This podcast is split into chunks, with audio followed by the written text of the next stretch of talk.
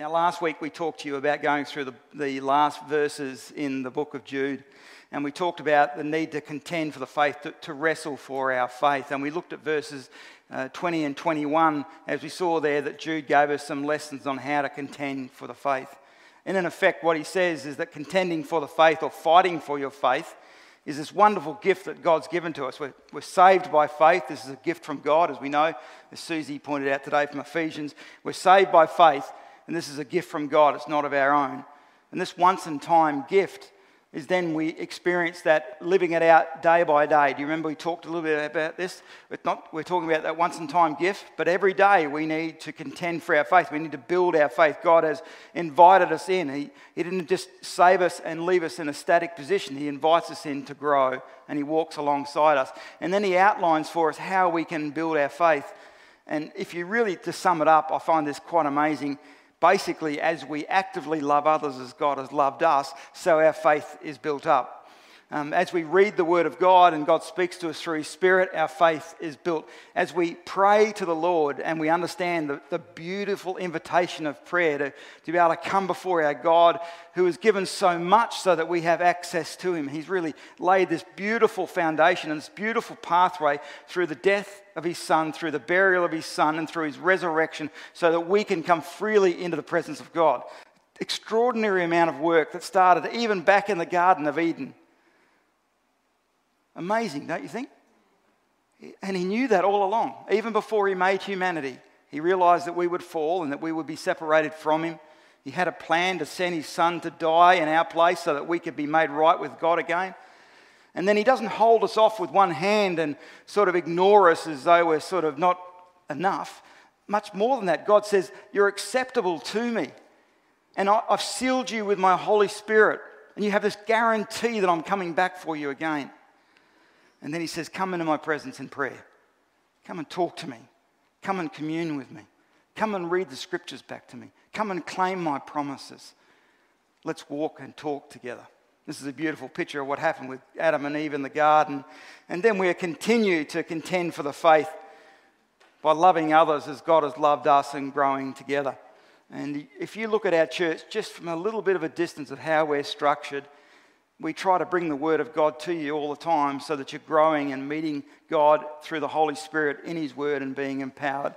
We're not a church that has community groups. We want to be a church of community groups. So we, under Pastor Vincent, we've been growing our community groups and they've, they've flourished, but we've, we've still got a long way to go. And we, we know that, and we're working hard because it's wonderful when we come together in community and we support one another as we share the Word of God. That's how we continue to grow in our faith. Wonderful, wonderful privilege to be invited by God. Today, we want to take a time just to jump back. Next week, uh, Pastor Graham, I think it's Pastor Graham, one of us will be preaching to you through verses 22 and 23. Okay? And then the following week, uh, Phil Oster will be speaking either here in the auditorium, but Phil's going to join us as well as we go through the last few verses. But today, in the light of contending for our faith, we've been called by God to, to really step forward, not to remain complacent, not just to stand in one place, but to actually actively engage with Him. Now, I want to talk to you briefly about the dangers that we have that face us every day in our church, every day in our marriages, every day in our workplace, every day in our universities, and the, the problem that we face is that our hearts are prone to worship anything but the living God. Our hearts are prone towards pride and towards greed. Our hearts are prone towards thinking of ourselves more than we think of others. Our hearts are prone to having a higher opinion of ourselves than we ought. And so we're predisposed constantly to worship anything other than God. And we get this fantastic warning in the life of three men that we see in just one verse, in verse 11. Now, this verse is incredibly powerful, and Jeremy's right about the book of Jude. It is an awesome book packed full of stuff.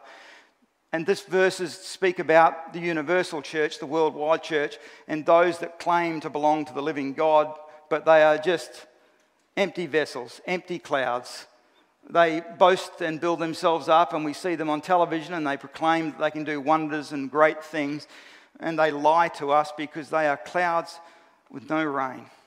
And we need to be aware of those people. But then, if we bring it down to a local level, what can we learn personally from these foolish men? How can we reflect on our own hearts and think, man, you know what? I am just like one step away from doing that myself, and I do actually do it, but I have this wonderful gift of being able to come back and repent of my sins. We are idol factories. We tend to worship anything we can. But listen to this God won't refuse a heart that is surrendered to Him. God will not refuse a heart that's surrendered to Him.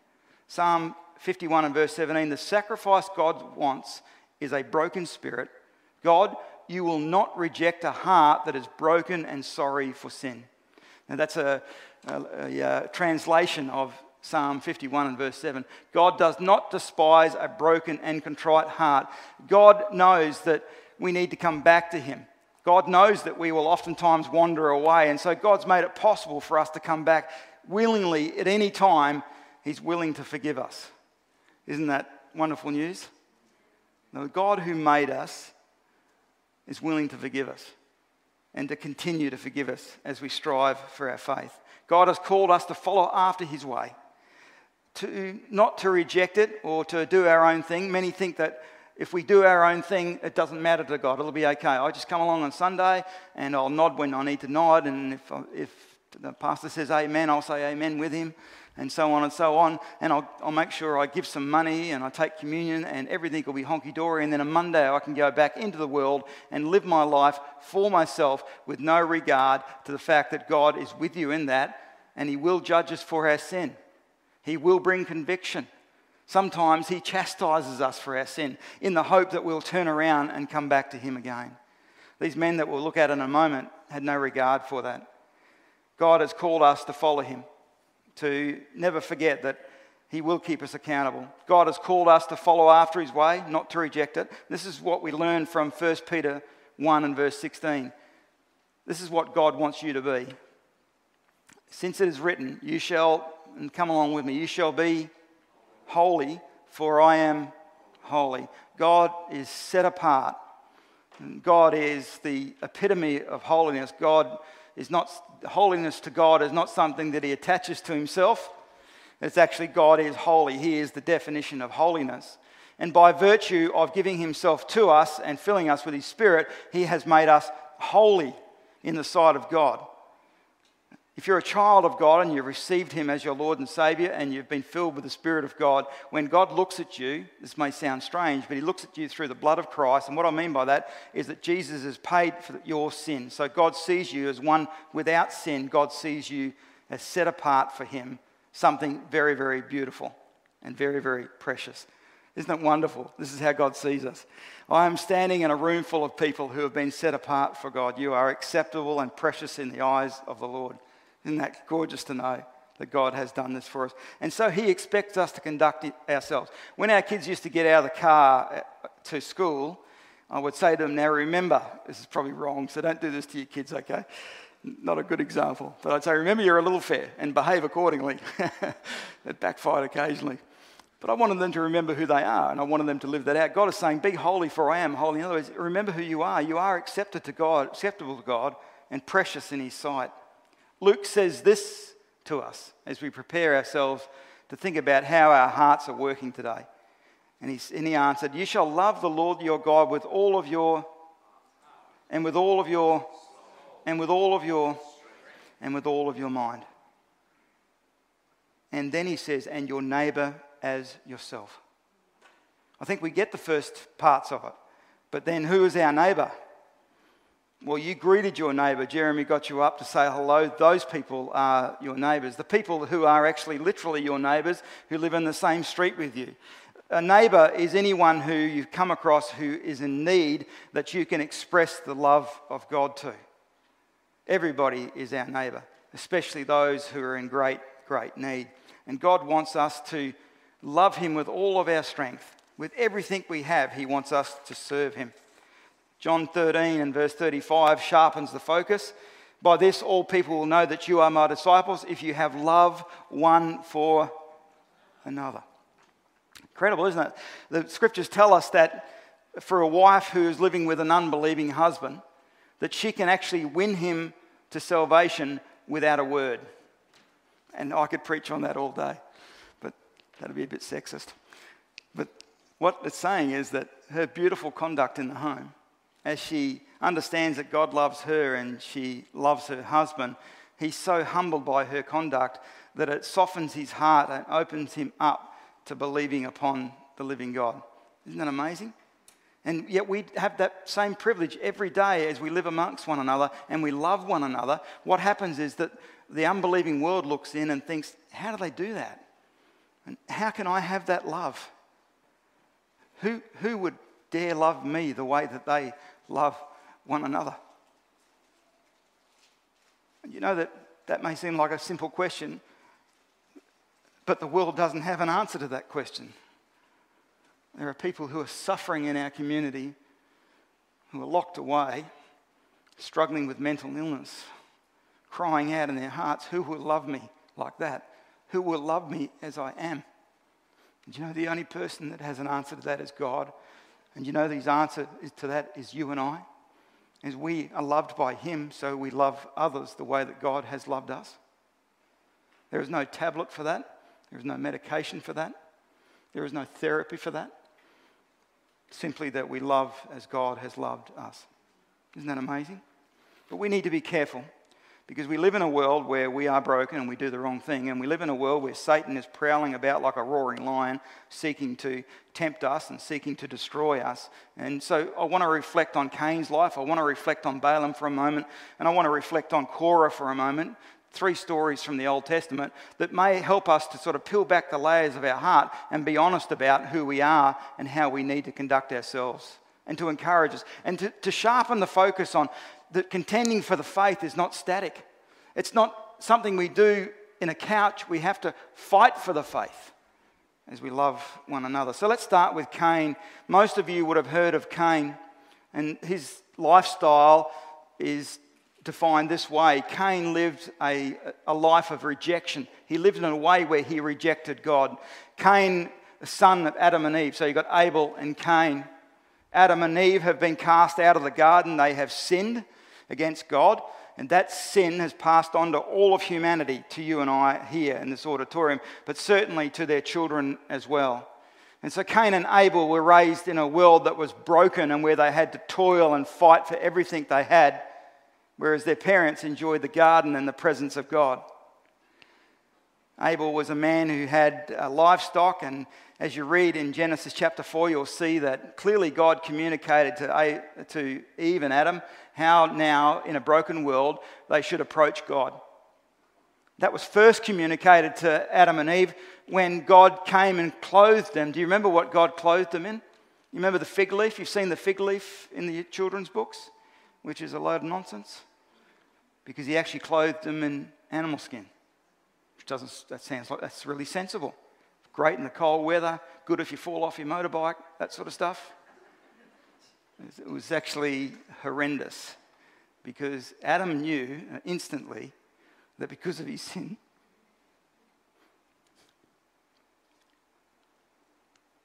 death had entered the world.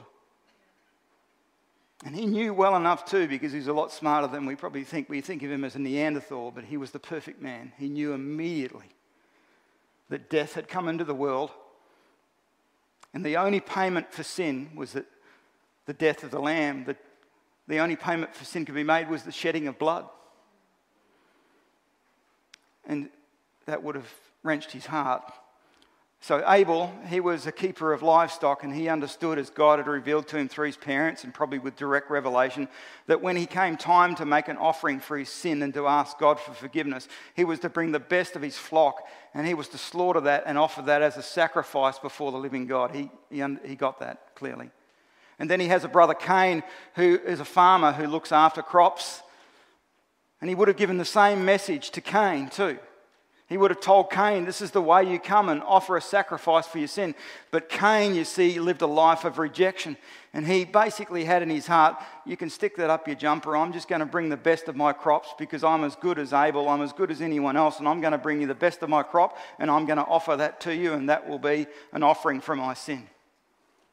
And God rejected his offering. And that made Cain furious. Rather than bringing Cain to humility, rather than bringing Cain to his knees, rather than bringing Cain to a place of, of, repentance and saying to God, I'll do it your way, I want to please you with every part of my life, he raised his fist to God and he struck his brother dead.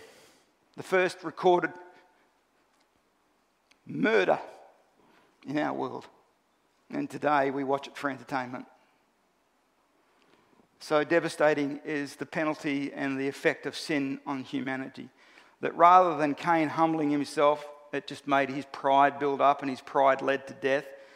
Rather than it bringing a brokenness, it raised up anger in his life, and that anger opened him up to further temptation. And jealousy over his brother ruined his life and ruined his brother's life.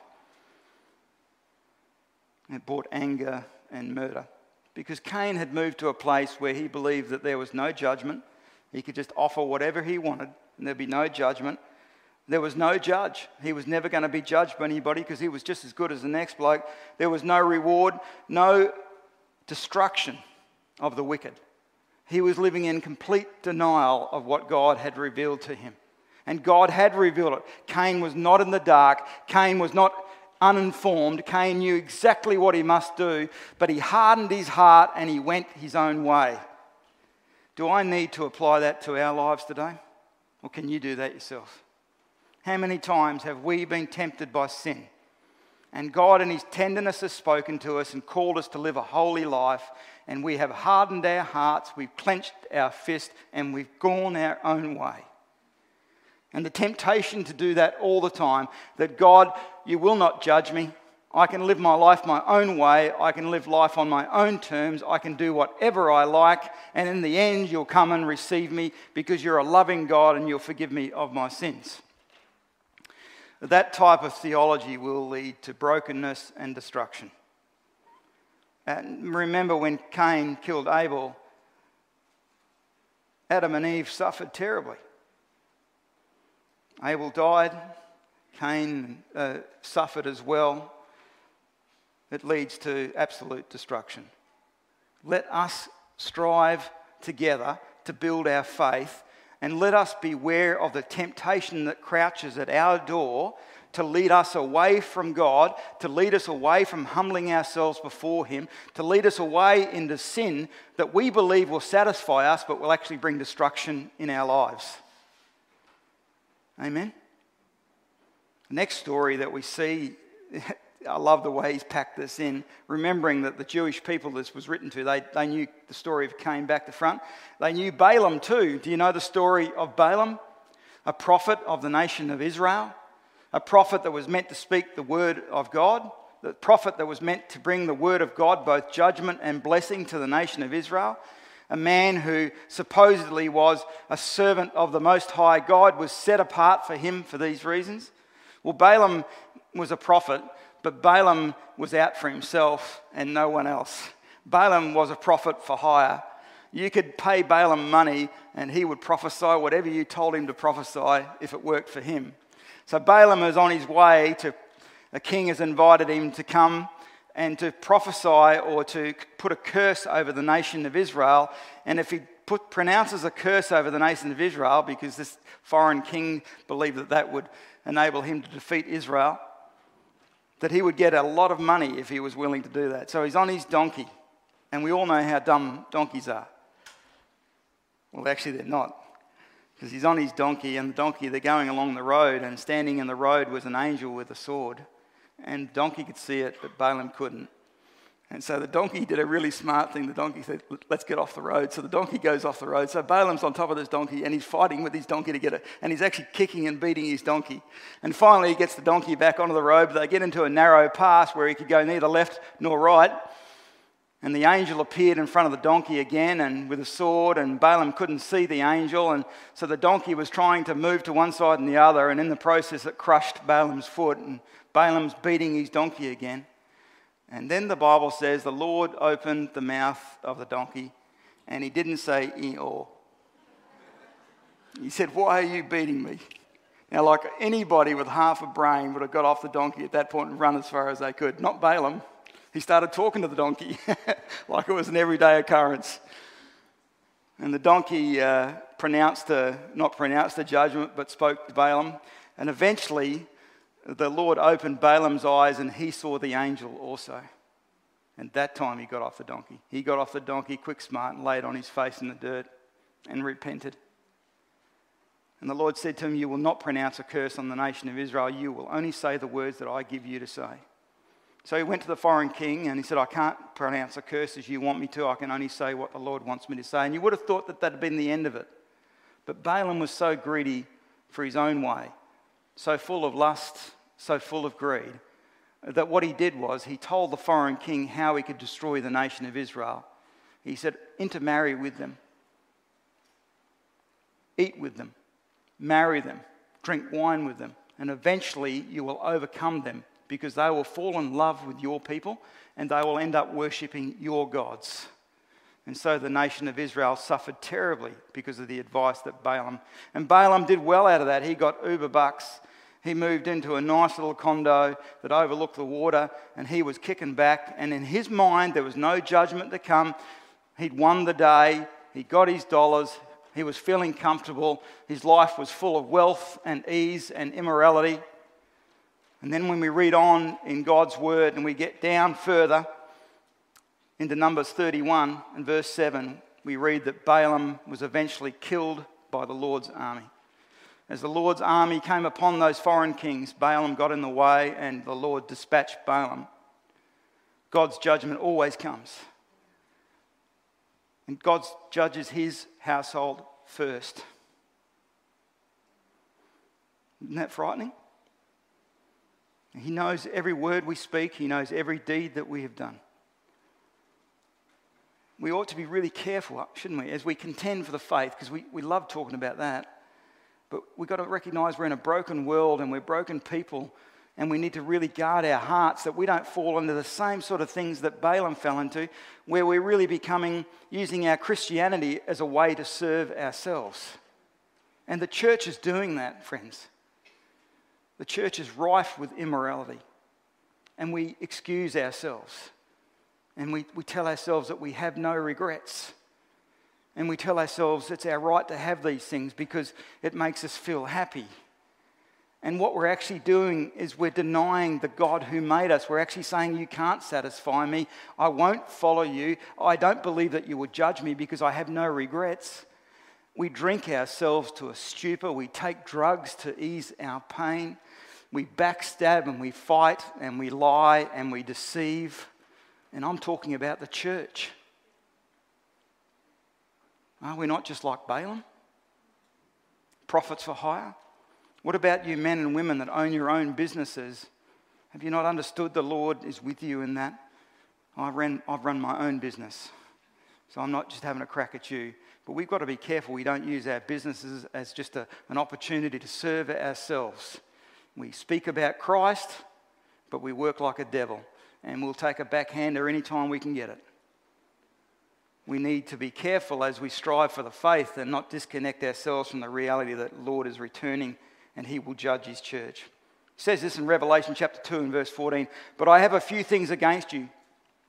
You have some there who hold the teachings of Balaam, who taught Balak to put a stumbling block before the sons of Israel, so that they might eat food sacrificed to idols and practice sexual immorality. I want to speak just briefly to you, husbands, you fathers in the church today who are the gatekeeper of your homes. You are the gatekeeper of your children's hearts. And are you taking that responsibility seriously? Are you being careful what's coming into your home via the front door, via the TV, via the internet? That we might guard ourselves and that we might actually live out what we, what we want to believe, what we truly believe, that God is good and He's worthy of all of our attention. So we need to stop and we need to repent, don't we? Because frankly, we haven't taken any notice of that.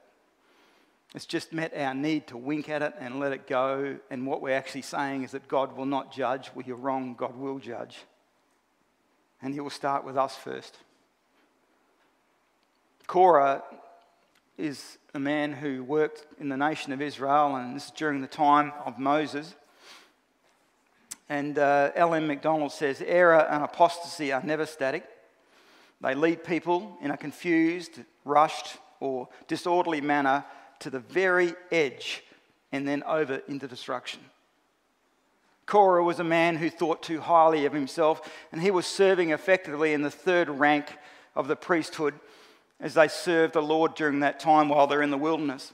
And Moses and Aaron were clearly anointed by God to, to lead them, and Aaron and uh, Moses were able to go into the Holy of Holies at the right time and offer a sacrifice to the nation of Israel. And they were supported by the Levite priest, and then under them, Korah worked uh, with men and women to uh, serve the Lord and to serve the nation. But Korah, he, he believed that he was just as important as everybody else. See, the Bible tells us that we're a kingdom of priests, that we all have the same measure of the Holy Spirit, that we are all the children of God. And that's true, and we are all equal before the Lord. But then the Lord clearly in the New Testament has set up a leadership structure so the church can run in an orderly manner. Would you not agree? He spends a lot of time. Similarly, in the Old Testament, there was a very clear leadership structure so that God could be glorified and the nation could function well. But Korah had it in his heart that he was as good as Aaron and Moses, and he lusted after the power and the authority that they had, and he began to criticize them. And he got others to join him in the criticism of Moses and Aaron. 250 other men and families on top of that who came before Moses and Aaron and basically said, You've done a rubbish job. You've brought us out of the land of Egypt where we had food and we had shelter. Now we're in the wilderness. You promised us milk and honey. Where's the milk and honey? We haven't got it yet. You're a rubbish leader. I could do a better job. And Moses was angry. And he invoked the Lord and called on the Lord. And the Lord spoke to Korah and he spoke to Moses and Aaron. And he said to Moses and Aaron, when, the Lord, when Moses spoke to him and told him what was going on, he said, I want you to separate yourself from these people. Not just Korah and his 249 dopes that he was with, but he said, Separate yourself from the whole of the nation, and I will wipe them out. Do you know what Moses did? He fell down before the Lord and begged the Lord not to destroy them. What a wonderful man. What a wonderful man. But the Lord said, I want you therefore then to separate yourself from Korah and the 250 men. Let them come before me with their incense and let them make an offering before me, and we will judge who is right and who is wrong. So Korah came before the Lord. He instructed Moses and all the people to separate themselves. So Korah and all his men are standing separately there. And the moment that Moses had spoken that the Lord will this day choose between us, and they finished speaking, the ground opened up under Korah and his 250 colleagues, or his 249 colleagues, and they fell to hell into flames, and smoke, and darkness. And then the, the land closed up again. I reckon nobody walked on that piece of land for months. Everybody walked, walked around it just in case it opened up again. Okay? The Lord had made it very clear that we need to be faithful and humble ourselves before Him, that we've got to be very, very careful that we don't curse the Lord. And what I mean by that is that God has placed over us those whom He has put His hand on to lead us. And when we deceitfully seek to undermine them, we are actually coming against the Lord and we are being deceitful against the Lord. Our battle is not with them, our battle becomes with the Lord. And I've got to tell you, that's not a battle you're going to win. Isn't it? And think about this how this works in our hearts. How many times have we cursed leaders in our community? How many times have we how many times have we slung off against our politicians? That's just like a national sport in Australia. You're not an Aussie if you don't do that. But frankly, we ought to fear the Lord and recognize the Lord has put these authorities in place, and our job is not to be disrespectful to them. It's appropriate to come and ask a question. And God's given us that in the scriptures. Has He not said that to us in Matthew chapter 18? If you have a problem with a brother, go and speak to him. If you have an issue, go and sit down with that brother. And if you feel that you've been mistreated or he hasn't heard you because he's in authority over you, bring another person with you, someone of authority, someone whom you can trust, and bring that issue to him. And if you feel then you haven't been heard, bring it to the elders as a collective. And then, if that's not good enough, the elders will then perhaps bring that before the church. But God's given us a clear process of how we can love each other and how we can deal with our disputes and how we can save ourselves from envy and backstabbing and slander. Do you understand? Because it's devastating, absolutely devastating to our community. Let me finish by taking you back uh, to that beautiful passage that we finished on last week. I, I want to tell you that our hearts are deceitful, and that's in Jeremiah 17. I want to tell you that from Psalm 139 that the Lord needs to search us and see if there's any grievous way in us. Amen. And we ought to do that on a regular basis. Lord, how am I feeling the right way about this? Am I, am I dealing with this the right way? Search me and try me. See if there's any wicked way within me. But then we come back to verse 20 and 21. But you, beloved, but you, beloved, that's a powerful, powerful word, and I wish I had an hour to talk to you about it. These folks lived in a culture where the strongest won, uh, where men who slaughtered thousands were honoured and lifted up, where the, the, the community was in stratified, that everybody had their place on the ladder. And then God comes into the picture through the Lord Jesus Christ, and the gospel says, But you, beloved, I love you. I've died for you. I'm not going to kill you. I've actually died for you. And I call you now my beloved. It's uh, very, very beautiful and very, very precious. And he says, But you, beloved, build yourselves up in your most holy faith, praying in the Holy Spirit, keeping yourselves in the love of God, waiting for the mercy of our Lord Jesus Christ that leads to eternal life. This is our goal. We need to learn from Cain. We need to learn from Korah. We need to learn from these pictures in the Old Testament so that we might guard our hearts so that we're actually building our faith. Do you get that? It's just too important to miss. This is not just an intellectual exercise where we get to feel good about ourselves. We want to warn you that you need to look at your life in the light of Cain, in the light of what happened with Abel, in the life of Korah we want you to look at your life and review it that we might be the people that God wants us to be. Amen. Next week, we're going to look a little bit further and how we can build our faith. Some really practical, uplifting exercises how we build our faith. We're looking forward to being within that. I want to close our time in prayer, ask our team to come and lead us in the final 17 songs that we've got today. Let's pray. And I might ask you to stand if you're able to. Would you mind standing with me, please? And let's remain standing as we worship in song. Father, we come before you collectively as a church family into your presence again and thank you for paving the way. Thank you for paying such an inexplicable and just enormous cost so that we could be in your presence. And Father, we uh, cut to the heart when we look at the lives of these men in verse 11. We, we shudder to think that we could be murderous towards one another. We shudder to think that we could, Lord, use the gifts that you've given us that we might profit our own fleshly and filthy desires. We shudder, Lord, at the idea that we could be serving ourselves more than we serve you, but we do it often without thought. So we come before you and ask that you would forgive us for our sin.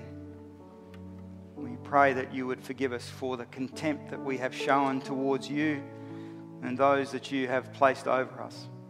We pray that you would help us to not use our Christianity as a cover for our sinful behaviour. We pray, Lord, that you would work powerfully in our lives as we join with you to build our faith. As we spend time in your word, as we love one another the way that you love us, we ask you would continue to strengthen us. And we pray this in the lovely name of your Son. Amen.